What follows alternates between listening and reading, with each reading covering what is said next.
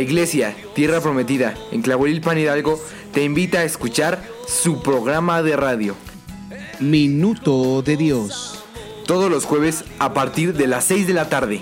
Ten un encuentro con Dios y permite que Él transforme tu vida. Ser libres en su amor.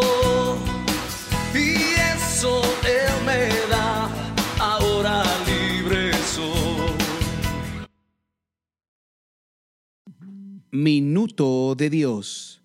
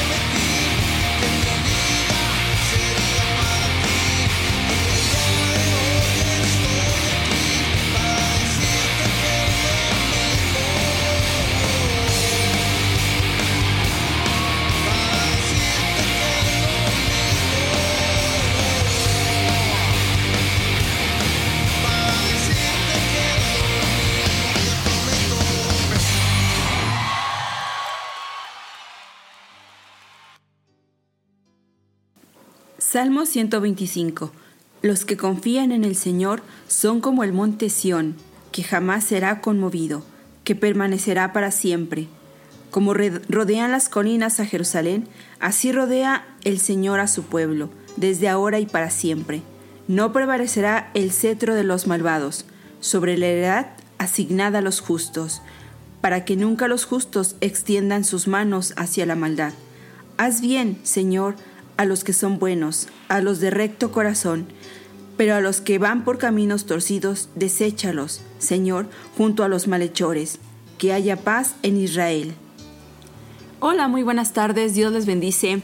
Estamos empezando con este Salmo, Salmo 125, y vamos a leer nuevamente el versículo 1. Los que confían en el Señor son como el monte Sión, que jamás será conmovido, jamás será conmovido. Así tiene que ser nuestra confianza en el Señor. El monte Sión no se puede remover, no se puede quitar, aún con el paso del tiempo, nunca, nunca se va a mover. Así es como nos dice la palabra. Eh, en este programa vamos a aprender a conocer más a nuestro Señor. ¿Cómo está? Hoy le preguntaría, ¿cómo está su confianza en el Señor? Mm, a veces podemos dudar, pero Dios es soberano, Dios es bueno y nos muestra su gran amor a través de las escrituras y ahí podemos conocerle. Pues le doy la bienvenida a este su programa Minuto de Dios de la Iglesia Tierra Prometida en Tlahuelilpan Hidalgo. Así es, muy buenas tardes, Dios les bendiga. Les saludamos con mucha alegría, con mucho gusto, con mucho gozo en nuestro corazón en esta emisión más de su programa Minuto de Dios. Y sí, como mencionaba mi esposa, y antes de, de men- mencionar este texto, estábamos platicando con mi esposa y buscábamos en un diccionario esta palabra que, la palabra menciona, que es inconmovible. Y, es, y en un diccionario común encontramos que es una persona que no se altera con el paso del tiempo. O sea que cuando tú confías en Dios, pueden pasar los años, pueden pasar circunstancias, pueden pasar muchas cosas.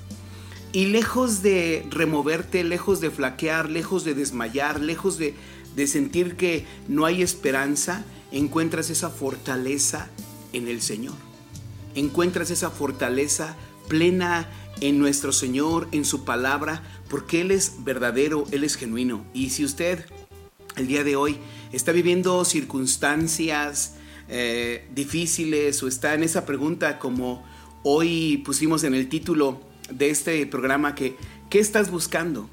¿Qué estás buscando hoy? En las situaciones que estás viviendo, ¿qué estás buscando? Me encanta porque en algún momento Jesús hizo esta pregunta a unos varones que vamos a adentrarnos en la palabra y estoy seguro que va a impactar su vida. Tiene que cambiar y remover nuestro corazón y sobre todo cambiar nuestra perspectiva hacia el corazón de Dios, hacia la voluntad de Dios. Bueno, pues vamos, si usted tiene ahí su Biblia a la mano, abra, ábrala en el Evangelio de Juan, en el capítulo 1, y quiero comenzar en el versículo 35. Dice la palabra así.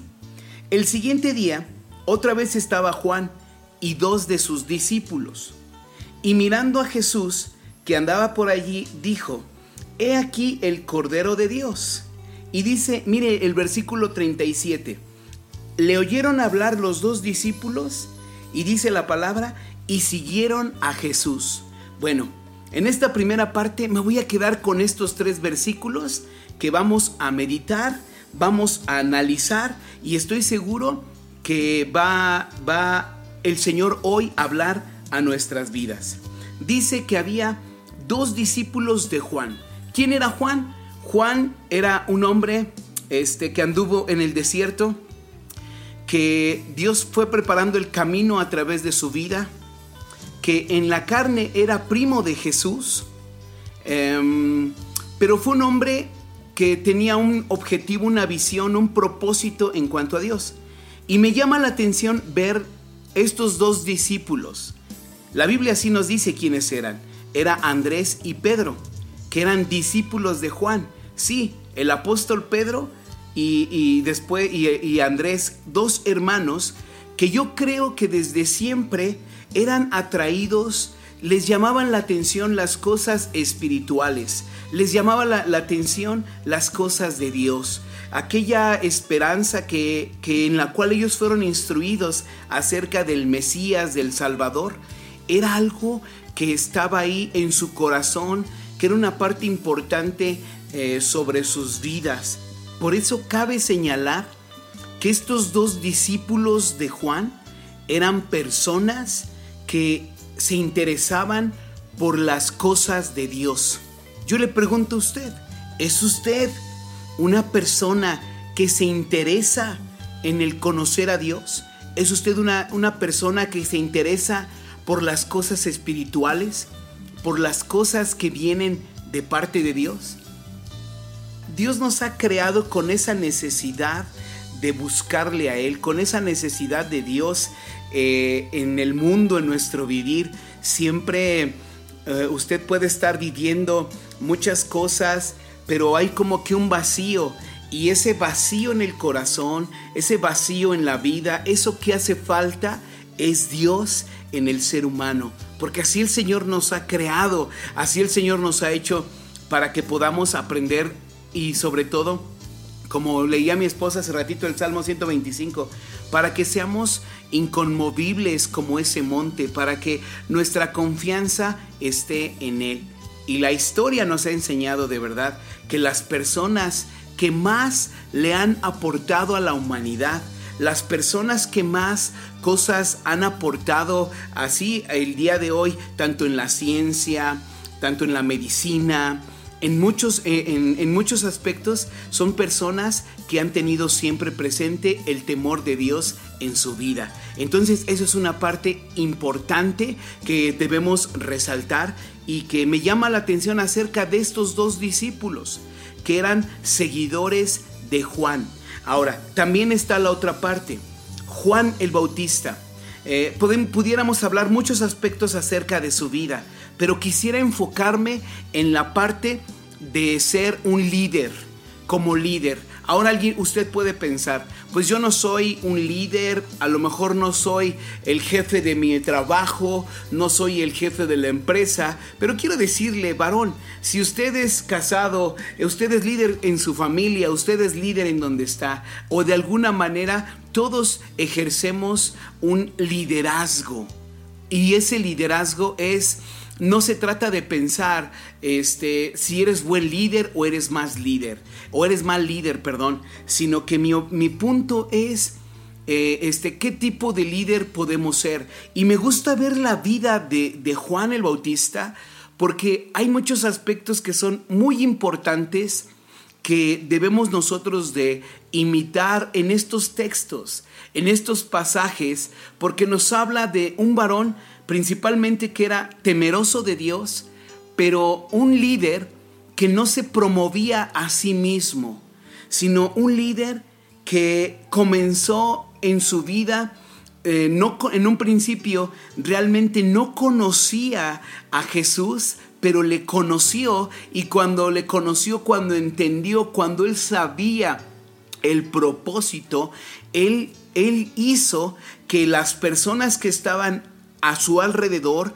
ya sea de manera los más cercanos o los más lejanos, me encanta este punto porque los llevó a conocer a Jesús, los llevó hacia Jesús. Entonces, un buen líder no es aquel que se promueve a sí mismo, no es aquel que habla de sí mismo como lo mejor, eh, como diciendo yo aquí soy el bueno, yo tengo la verdad, síganme a mí, miren esto, miren lo otro. Y, y la realidad es que cuando se piensa de esa manera, definitivamente erramos. Pienso que como si como iglesias decimos, yo tengo la única verdad, erramos. Yo pienso que si como líderes decimos, yo no me equivoco y miren, yo aquí tengo la verdad, miren esto y todos los demás están mal, erramos. Yo creo que acertamos cuando usted y yo llevamos a las personas a Jesús. Creo que como iglesia y una de las metas y que hemos puesto en nuestro corazón es presentar siempre a Jesús. Un buen líder es aquel que te va a llevar a los pies de Cristo. Un buen líder es aquel que imita a Cristo, que busca que día con día busca menguar en su vida y llevar a los pies de Cristo aquellos principalmente en nuestra vida y al mismo tiempo en ese impacto llevas a las demás personas al corazón de Dios. Usted, mujer, acierta cuando como madre hace que sus hijos lleguen a Jesús. Un buen líder es eso, una buena líder. Es importante que cada uno de nosotros tengamos ese sentir, ese pensar en nuestro vivir, en nuestro caminar. Un buen líder es aquel que lleva a las personas a conocer a Jesús, pero principalmente porque también busca conocerle más y más. Y eso en la vida de Juan es evidente. En la vida de Juan, él, él lo, lo, lo manifiesta y lo hace presente. Mire, si nosotros en este mismo en estos mismos textos que estamos viendo re, este, meditamos lo que dice el verso 36 dice, y mirando a Jesús que andaba por ahí dijo, he aquí el Cordero de Dios. Y dice la palabra, le oyeron hablar los dos discípulos y dice la escritura, y siguieron a Jesús. Mire, Juan presentó el Cordero de Dios, presentó a, a Jesús y eso hizo que sus discípulos, y esto es interesante, a mí me llama mucho la atención porque lo medito varias veces en mi corazón, eh, en aquellas personas que de alguna manera eh, miran en nosotros un ejemplo y de repente empiezan ya a caminar eh, hacia en pos de Jesús. ¿Qué pudo haber pensado Juan? ¿O qué podemos pensar cuando no hay un, un buen sentir en nuestro corazón? ¿Ciertos celos? Cuando empiezan a, ver a alguien que está siguiendo a Jesús, uh, ¿cómo sentimos como padres cuando nuestros hijos, vamos a decir, y aquí encaminados no por un buen camino, pero cuando nuestros hijos empiezan a desviarse de las enseñanzas que nosotros les hemos dado, ¿qué piensa usted como padre? ¿Qué siente usted? ¿Cuál es nuestro pensar? Eso también me llama la atención observarlo, verlo en la vida, en la vida de Juan. Sin embargo, aquí algo muy bueno es que Juan no sintió celos como diciendo, ya no vayan para allá porque ahí les hablan mal, no hagan esto, sino que seguramente su corazón se llenó de gozo, porque ahí dice la palabra que siguieron, siguieron a Jesús. Estos hombres siguieron a nuestro Señor Jesucristo. Aquí quiero este, también señalar ese propósito, ese mensaje que debemos de tener nosotros y que Juan mismo entendió. Por eso vamos a regresarnos un poquito al versículo 29. Mire lo que Juan manifestó acerca de Jesús. Al día siguiente eh, vio Juan a Jesús que venía a él y dijo, he aquí el Cordero de Dios que quita el pecado del mundo. Esto es importantísimo en nuestra vida, hermanos.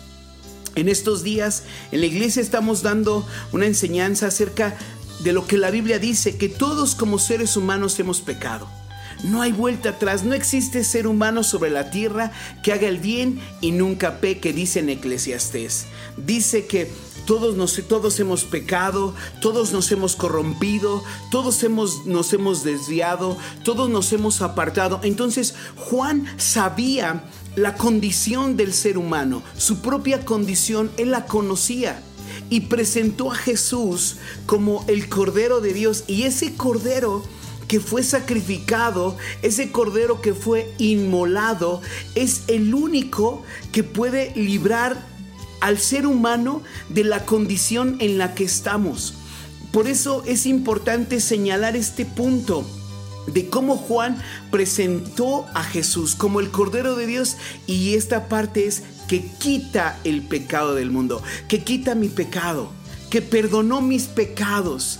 Yo hoy estoy aquí juntamente con mi esposa y ya tenemos varios años compartiendo la palabra, pero no nos olvidamos que Él es quien ha perdonado nuestros pecados. No me olvido que es Jesucristo el que ha perdonado mis pecados, quien dio su vida por mí, en quien he, he creído en quien he confiado, en quien hoy tengo esperanza y quien me libra de esa condición en la cual yo estaba. Solo es a través de su palabra, solo es a través del sacrificio que Jesucristo hizo por usted, hizo por mí, en el cual usted y yo podemos ser librados de esa condición en la que vivimos. Condición de mentira, condición de engaños, condición de eh, maledicencias y cuantas cosas que pudiéramos mencionar, pero que son aún hasta vergonzosas decirlas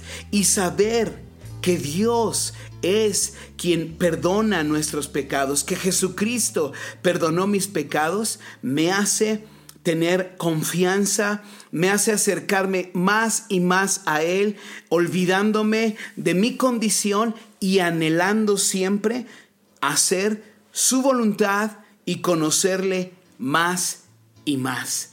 Otro punto que menciono aquí brevemente es en el versículo 30 de lo que Juan decía y mencionaba. Dice, este es aquel de quien yo dije, después de mí viene un varón, el cual es antes de mí, porque era primero que yo. Él era primero que yo. Aquí Juan está hablando de, uh, de la deidad, acerca reconociendo a Jesús como Dios, reconociéndole a Él que estaba por encima, por encima de Él, por encima. ¿Sabe qué dice el Salmo 100? El Salmo 100 dice que reconozcan que Él es Dios, reconozcan que Él nos hizo y no nosotros a nosotros mismos. Otra parte importante en nuestra vida de, de, mirar a Jesús es reconocerle como Señor, reconocerle como la suprema autoridad, reconocer que Él es Dios. Eso es de verdad que es tremendo en todo momento, en todo tiempo. Se dice fácil, a lo mejor alguien pudiera pensarlo, a eso cualquiera lo sabe, pero más que saberlo es el, ese, ese impacto que tiene sobre tu vida. Y esto me encanta porque Juan, este tenía eso presente acerca de Jesús. Él pudo haber pensado y dicho en cuanto a la carne, ah, pues es mi primo, es mi primo hermano, pues ¿qué puedo verle de más? No, pero él no le miraba conforme a su carne, no le miraba eh, eh, conforme eh, que fuera su primo hermano, sino que le estaba reconociendo como el Hijo de Dios, como el Salvador del mundo, como aquel que venía, como aquel que vino con poder y gloria para salvarnos, para restaurarnos. Ahora mire, aquí en el verso 31 hay otro aspecto que es importante, que dice así, y yo no le conocía, mas, para que fuese manifestado a Israel, por esto vine yo bautizando con agua. El, el, en el versículo 33 vuelve a decir Juan, y yo no le conocía, pero el que me envió a bautizar con agua, aquel me dijo, yo no le conocía. Fue necesario que Juan mismo tuviera ese encuentro eh, personal con el Señor, entender sus propósitos para poder manifestar a todo aquel a todo, a todo aquel manifestarles acerca del Hijo de Dios. Por eso es importante que usted y yo, como líderes, como personas, conozcamos a Jesús y al mismo tiempo llevemos a otros a Jesús. Qué padre es meditar un poco en estos textos que deben de transformar nuestras vidas. ¿Y sabe qué es lo mejor de todo?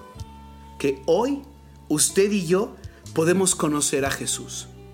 Puede ser que nuestra vida no ha sido eh, eh, buscando al Señor, a lo mejor su vida ha estado llena de afanes, de preocupaciones.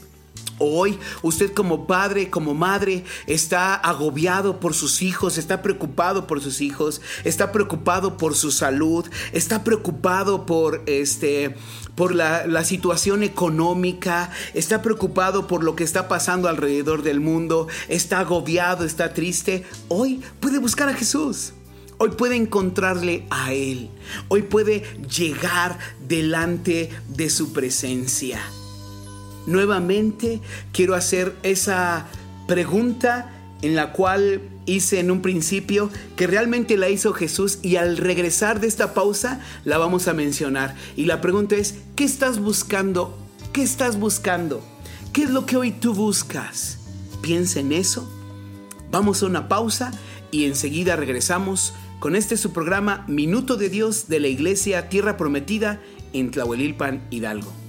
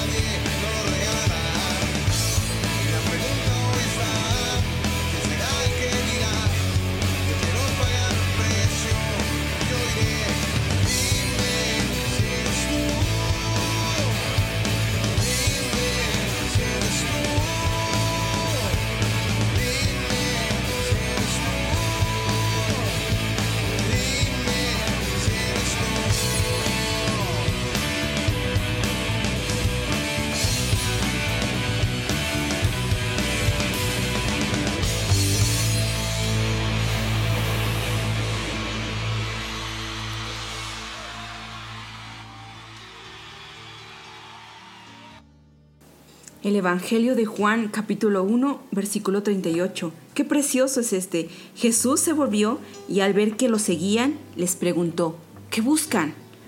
Usted hermano, y ya anteriormente lo hemos estado preguntando, ¿qué es lo que usted está buscando? Póngase a pensar, a meditar en su corazón. ¿Está buscando más allá de un bien material? Qué bueno. ¿Está buscando más allá de un bien físico? Excelente. Está buscando usted al que puede hacer las cosas, al que puede dar la vida, al que puede sanar, al que puede restaurar, al que puede dar todo por usted y que lo ha hecho. Precioso es esto. Qué bueno. Le felicito, hermano, porque es Dios quien hace las cosas. ¿Qué está usted buscando? Ahora, hermano, que su enfoque sea ese, buscar a su Salvador. Así como estos discípulos de Juan el Bautista, al escuchar esa voz, yo me imagino cuando, voy a regresar un poquito, cuando Juan el Bautista estaba en el vientre de su madre, al, llegar María, la madre de, Jesús, también encinta, el ver, a- el sentir Juan Bautista, la presencia de su Salvador en el vientre de su madre, dice que rebosaba. Imagínense, rebosar, la palabra rebosar es salirse del borde. Yo me imagino el gozo que este pequeño bebé en el vientre de su madre sentía al saber que su Salvador estaba cerca de él. No le conocía, le conoció, como vemos aquí en la Biblia, en este texto, mucho tiempo después como su Salvador. Regresemos un poquito, hermanos, al versículo que estábamos, que es el versículo 38. ¿Qué buscan? Vengan a ver. ¿Y qué es lo que le dijo Jesús a estos dos discípulos? Vengan. Y se hospedaron con él. Se hospedaron con él. Estaban, hermanos, rebosantes en su corazón por conocer a su Salvador. Querían saber más de Él, querían escucharle, querían... No, imagínese esa presencia de Dios en la vida de estos discípulos, el impacto que Jesús causó, la misma vista, su- sus palabras dulces de Jesús, su mirada, yo me la imagino tierna, una mirada tierna, porque así es nuestro Dios. Hermanos, ¿qué busca usted? Busque al que le puede dar la vida, busque a su Salvador y el Señor, hermano, hará grandes cosas. Así es, grandes cosas son las que Dios quiere hacer en su vida. Grandes cosas son las que el Señor quiere hacer en tu corazón. Grandes cosas son las que Dios quiere hacer en tus hijos, eh, en donde tú estás, en todo tu entorno, en todas las cosas que vivimos y que estamos.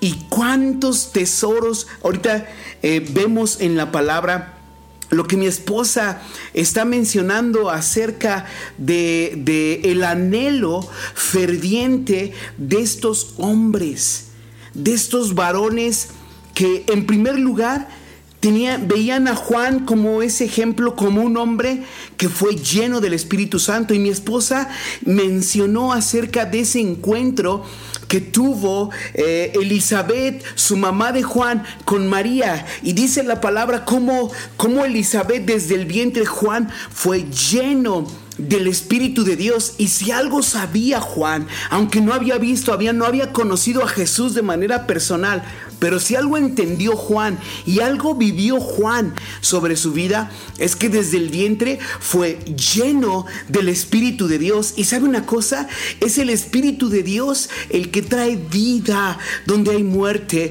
Es el Espíritu de Dios el que le da sentido a nuestro vivir, a nuestro caminar. Es el mismo Espíritu de Dios el que da testimonio en nosotros cuando usted siente que ya no hay esperanza, cuando usted siente que ya no hay nada, que ya no hay vuelta atrás, cuando usted siente ya todo está acabado, ya todo está perdido, es cuando el Espíritu de Dios, ¡pum!, viene con poder, como un río poderoso y da vida al corazón. Mire, eso lo sabía Juan. Antes les dijo en el versículo 32 dice, también Juan dio testimonio diciendo, vi al Espíritu que, descendía del cielo como paloma y permaneció sobre él. Daba testimonio de lo que él había visto. Y dice el verso 33, mire, porque esto es una promesa para usted, para mí, para todos aquellos que hoy pongamos nuestra confianza, nuestra fe en el Señor. Dice, yo no lo conocía, pero el que me envió a bautizar con agua, aquel me dijo, sobre quien veas descender el Espíritu y que permanece sobre él, ese es el que bautiza con el Espíritu Santo. Ese es el que bautiza, el que te sumerge, el que llena. Eso lo habían escuchado estos hombres. Lo había escuchado Andrés, lo había escuchado Pedro, habían escuchado eso y eso había un anhelo ferviente en sus corazones. Por eso, cuando Jesús les preguntó, ¿qué están buscando? Esa era la, gran pregunta que hemos estado repitiendo con mi esposa y estamos mencionando, ¿qué estás buscando, hermano? ¿Qué estás buscando, amigo? ¿Qué estás buscando? ¿Qué es lo que estamos buscando acerca del Señor? Y mira, esa es una pregunta importante porque estos hombres le dijeron a Jesús, ¿dónde moras? ¿Dónde vives? ¿Dónde habitas? Es precioso esto, ¿sabe por qué? Porque ellos anhelaban de alguna manera una algo más íntimo, más profundo. Y mire, cuando dice uno, ¿dónde moras? Y se habla acerca del hogar, en su hogar hay una intimidad. En su hogar usted sabe lo que vive con sus hijos, usted sabe lo que vive, la situación real en la cual vive, dónde habita, dónde mora, esa intimidad.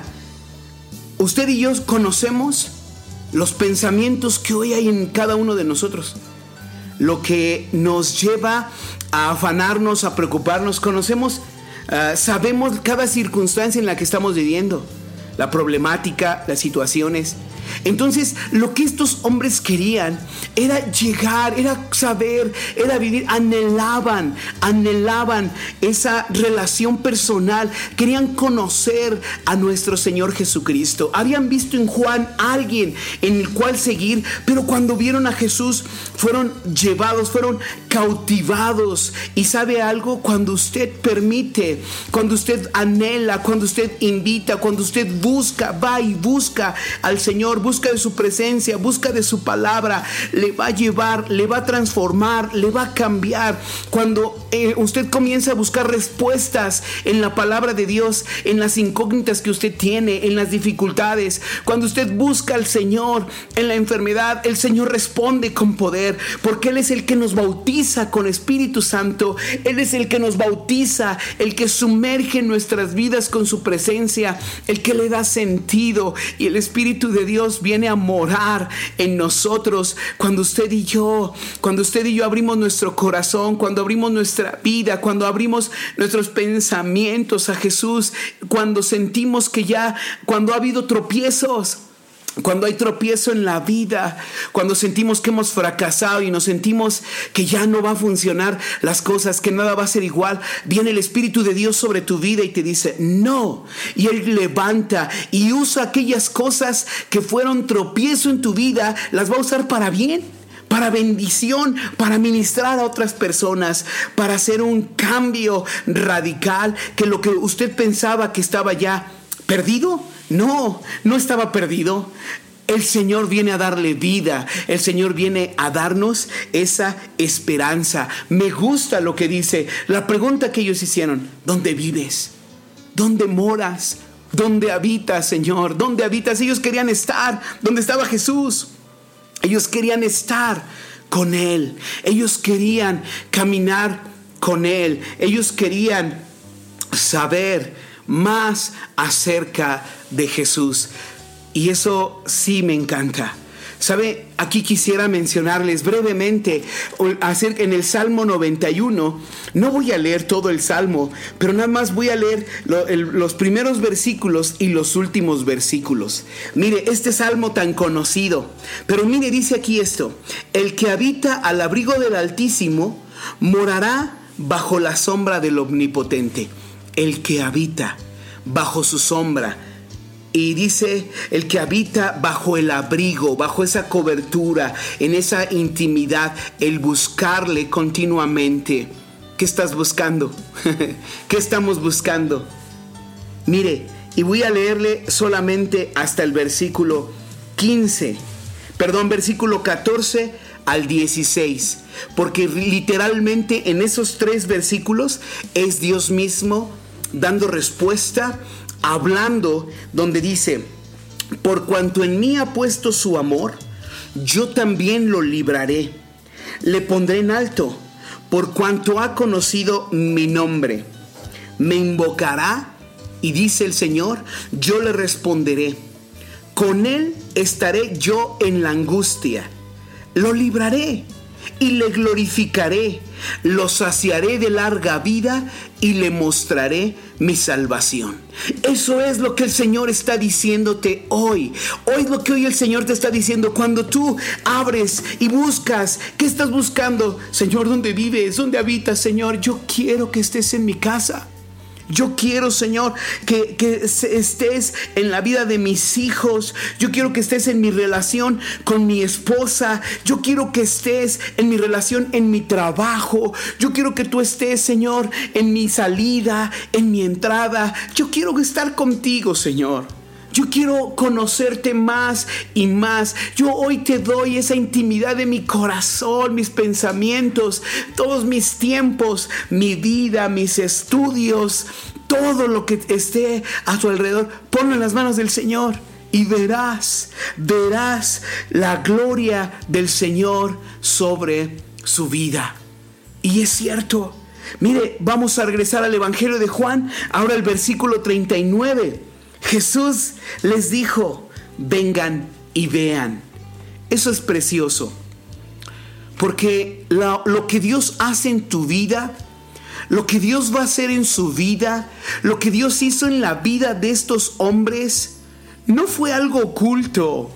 No fue algo nada más para ellos sino así como, así como fue en la vida de Juan, que era un impacto para miles de personas, para los mismos fariseos, también lo fue en la vida de estos hombres, de estos varones. Vengan y vean. Él quería mostrarles y en ese mostrarles también sus vidas fueron transformadas. Lo que Dios quiere hacer en su vida no va a ser en lo oculto, en lo secreto, sino cuando el Señor esté obrando va a ser algo manifiesto que va a impactar no a uno, no a dos, no a tres. En primer lugar va a impactar su propia vida, pero va a impactar a muchas personas. Y cuando comienza a impactar para bien, cuando empiezan a ver a Jesús en tu vida, cuando empiezan a ver a Jesús en tu corazón, impacta para bien en muchos y muchos se van a acercar, oye, ¿cómo le vas a hacer? Pero también van a haber otros que van a sentir, van a decir, no, este está mal, está loco, o va a haber esa envidia en el corazón. En, algunos otros que su corazón no está conforme a lo, o no están mirando conforme el Señor mira, pero sí en muchos van a mirar a Jesús en tu vida, van a mirar a Jesús en tu corazón. Dice la palabra que fueron y vieron dónde moraba. Y esto me encanta. Y se quedaron con él aquel día. Porque era como la hora décima. Eran como las cuatro de la tarde. Ya era tarde ya comenzaba, ya, ya, ya, era en la tarde, pues en lo que comían, en lo que convivían, dice la palabra, se quedaron con él. Jesús les llevó a donde ellos estaban. ¿Sabe? Dice la palabra, me llevaste a la casa del banquete. En el libro de Cantares dice, me llevaste a la casa del banquete y su bandera sobre mí es amor. ¿Sabe? El rey David, una de las cosas que él decía era esto. Una cosa he demandado al Señor y esta buscaré. Que esté yo en la casa de Jehová todos los días de mi vida para inquirir en su templo, para morar en su templo, para estar en su casa todos los días. Ahí hay una gran diferencia, hermanos, cuando comparo la vida del rey David y el rey Salomón. Salomón en un momento pidió al Señor sabiduría y el Señor se la dio. Pero tristemente Salomón no era alguien que continuamente fuera a buscar del Señor, a diferencia de su padre David. Es como cuando usted tiene, eh, tiene en casa, y perdone la comparación, pero sí se puede entender de esta manera, un árbol de manzanas o un árbol de peras. Vamos a decir, usted tiene su árbol de manzanas y es como si dijera, yo voy por una, este, por una manzana y después va y, y regresa y, el tener ese árbol en casa, ¿qué representa? Que cuando usted quiere una manzana o una pera, la puede comer. No es lo mismo cuando está lejos y dice, ahora voy por una manzana, va y la busca. ¿Por qué digo esto? Porque a veces hay personas que solamente buscan lo que Dios puede darte, la bendición que Dios puede dar. Y lo que el Señor no quiere darnos solamente una sanidad, no quiere darnos un milagro, no quiere darnos una respuesta. El Señor quiere que usted y yo hagamos morada con Él. El Señor nos invita a su casa. El Señor nos invita a estar en intimidad con Él. El Señor nos invita a tener una relación viva y personal todos los días, como decía ahorita, con, en nuestro trabajo, con nuestros hijos. Eh, eh, que, que nos dé sabiduría, dirección para saber qué decisiones tomar, qué decisiones no tomar, qué hacer y qué no hacer. Esto es de verdad importante en nuestra vida, en nuestro corazón, en cada uno de nosotros. Dice la palabra, Andrés, hermano de Simón Pedro, era uno de los dos que habían oído a Juan y dice, y habían seguido a Jesús. Habían oído a Juan y habían seguido a Jesús. Caminaron, caminaron siguiendo, viendo a hombres llenos del Espíritu de Dios y a final de cuentas caminaron con Jesús hasta el último día de sus vidas. Hasta el último día. Vamos a una pequeña pausa más y enseguida regresamos. Existe un sueño mucho más que la imaginación sobre un pueblo que espera su rey. Cuando el rey venga, todo el mundo cambiará. Mientras su pueblo, esperando, le canta. El rey vendrá, todos verán que con justicia y con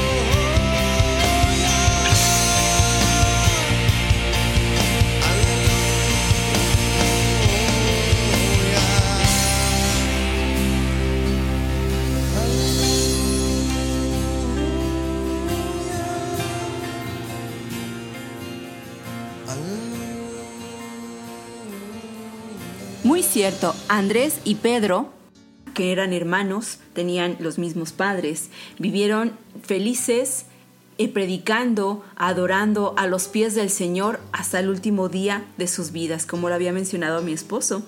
Y en el versículo 41 dice, Andrés encontró primero a su hermano Simón y le dijo, hemos encontrado al Mesías. De verdad, esas palabras son tremendas. Hemos encontrado al Mesías. Lo primero que hizo Andrés fue buscar a su hermano y de compartirle, yo creo, lo que había vivido, lo que había escuchado de su Salvador, el estar con, con su Señor en la, en la, vida de Andrés estaba un éxtasis, estaba extasiado, estaba suspendido, todos sus sentidos, toda su atención estaba en su Salvador, había conocido a Cristo. Y así como en Andrés que había ese fuego del Señor que ardía en una llama de amor por su Señor, que así el día de hoy en su vida esté para hablar de aquel que nos ha dado esa vida eterna. Abra sus labios, no tenga miedo, salga, predique, anuncie de las buenas noticias. El mundo necesita mucho escuchar que Jesús le ama. El mundo necesita saber que Jesús dio su vida y que no está muerto, que no está enterrado en una tumba, sino que está resucitado, que Él vive anímese en su corazón, aliéntese, tome fuerzas, recobre las fuerzas y que su Señor y su Salvador sea anunciado por todo el mundo. Esto está poderoso, en verdad lo que la palabra del Señor enseña. Mismo Andrés hallaron, habían hallado al Mesías, como mencionaba mi esposa, y sí, dice el verso 42, mismo Andrés fue con su hermano Pedro y dice la palabra y le trajo a Jesús le trajo a Jesús. Lo que vieron ellos en Juan, lo que vieron, eh, ese impacto que tuvieron, también lo hicieron. Y sí, bien decía mi esposa ahorita, hoy hay muchas personas que están necesitando escuchar acerca del amor de Dios en su vida. Hoy Dios quiere cambiar su vida, Dios quiere cambiar su corazón. Mire lo que dice la palabra, cuando trajo este Andrés a su hermano, a este Pedro, delante de Jesús, dice, mirándole Jesús dijo, Mirándole Jesús le dijo, Jesús parece que ya le conocía desde hace mucho, pareciera que conociera y le dijo, tú eres Simón, hijo de Jonás. Y ahora tú serás llamado Cefas, que traducido quiere decir Pedro.